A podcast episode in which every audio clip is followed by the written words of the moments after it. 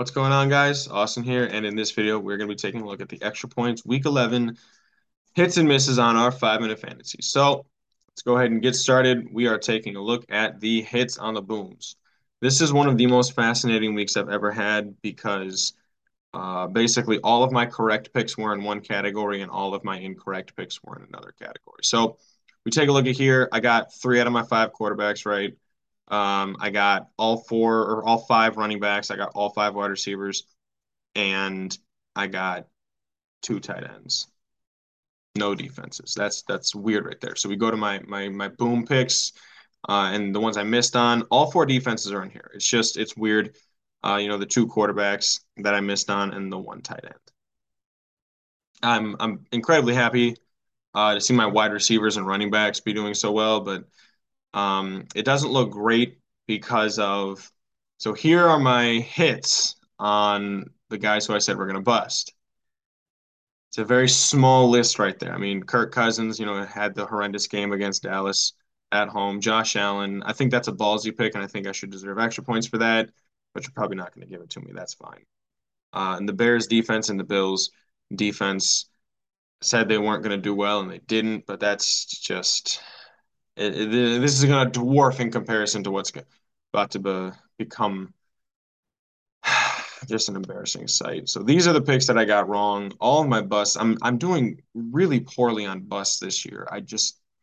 There are so many players that I can get so well on the hits. And the busts, it seems everybody does well, except for the players that I leave alone. They all suck. But... I mean, Jalen Hurts, he saved his game with a touchdown. Same thing with James Conner. Jamal Williams had 3 touchdowns. That's ridiculous. Najee Harris had his best game of the season, which is upsetting. TJ Hawkinson, had like 7 receptions,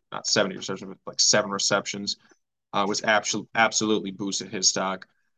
Devontae Adams, he started the game with like 22 fantasy points in the first quarter, and I think he ended the game with like 27 fantasy points. So, obviously he had that broken coverage for like the 60-yard touchdown, which is going to way skew his stats, but there's nothing you can do.